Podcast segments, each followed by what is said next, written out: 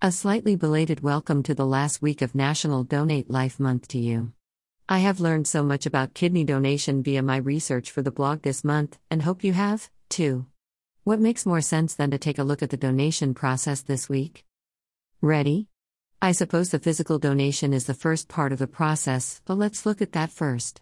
This is what Jefferson Heath, the home of home of Sidney Kimmel Medical College, had to say about deceased donors. It isn't necessary to match the donor and recipient for age, sex, or race. All donors are screened for hepatitis viruses and the H I V virus. What's more, all deceased donor organs are tested extensively to help ensure that they don't pose a health threat to the recipient. Also, many studies, such as A B O blood type and H L A matching, are performed to ensure that the organs are functioning properly. As soon as a deceased donor is declared brain dead, the kidneys are removed and placed in sterile fluid similar to fluid in body cells. They are then stored in the refrigerator. The harvested kidneys need to be transplanted within twenty-four hours of recovery, which is why recipients are often called to the hospital in the middle of the night or at short notice. I wondered if the process were different for a living donation. The Mayo Clinic tells us. Both you and your living kidney donor will be evaluated to determine if the donor's organ is a good match for you. In general, your blood and tissue types need to be compatible with the donor. However, even if your donor isn't a match, in some cases a successful transplant may still be possible with additional medical treatment before and after transplant to desensitize your immune system and reduce the risk of rejection. Now to the actual process. Johns Hopkins offered this very clear explanation of the process. Generally, a kidney transplant follows this process. You will remove your clothing and put on a hospital gown. An intravenous, four, line will be started in your arm or hand. More catheters may be put in your neck and wrist to monitor the status of your heart and blood pressure, and to take blood samples. Other sites for catheters include under the collarbone area and the groin blood vessels. If there is too much hair at the surgical site, it may be shaved off. A urinary catheter will be inserted into your bladder. You will be positioned on the operating table, lying on your back. Kidney transplant surgery will be done while you are asleep under general anesthesia. A tube will be inserted through your mouth into your lungs. The tube will be attached to a ventilator that will breathe for you during the procedure. The anesthesiologist will closely watch your heart rate, blood pressure, breathing, and blood oxygen level during the surgery. The skin over the surgical site will be cleansed with an antiseptic solution. The healthcare provider will make a long incision into the lower abdomen on one side. The healthcare provider will visually inspect the donor kidney before implanting it. The donor kidney will be placed into the belly. A left donor kidney will be implanted on your right side, a right donor kidney will be implanted on your left side. This allows the ureter to be accessed easily for connection to your bladder. The renal artery and vein of the donor kidney will be sewn to the external iliac artery and vein. After the artery and vein are attached, the blood flow through these vessels will be checked for bleeding at the suture lines. The donor ureter, the tube that drains urine from the kidney, will be connected to your bladder. The incision will be closed with stitches or surgical staples. A drain may be placed in the incision site to reduce swelling.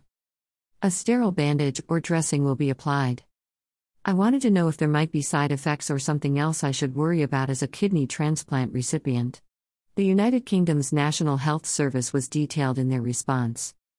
Short-term complications: infection, blood clots, narrowing of an artery. Arterial stenosis can cause a rise in blood pressure. Blocked ureter, urine leakage, acute rejection.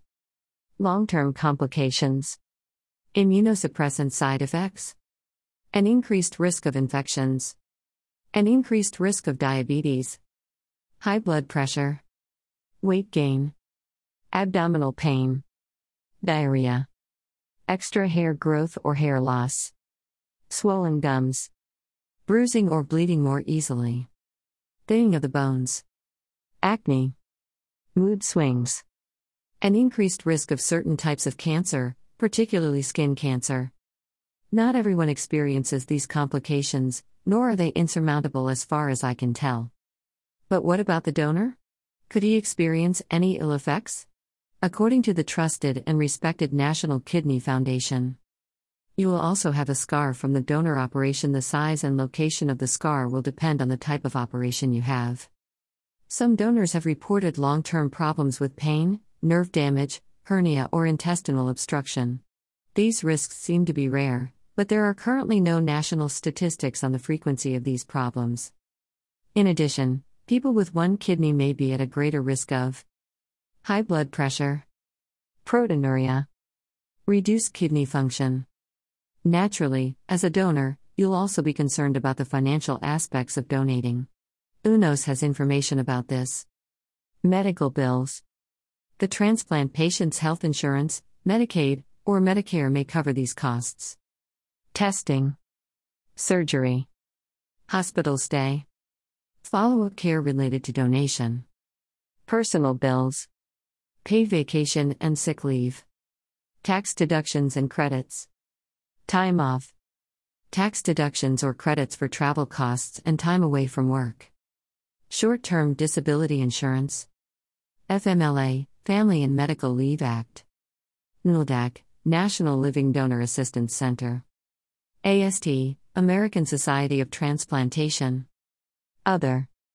Your private insurance or a charity may also cover costs you get during donation related to travel, housing, child care.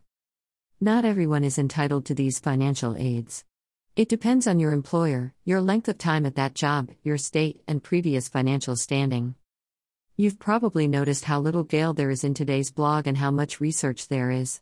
Remember, I knew extraordinarily little about transplant before writing this month's blogs.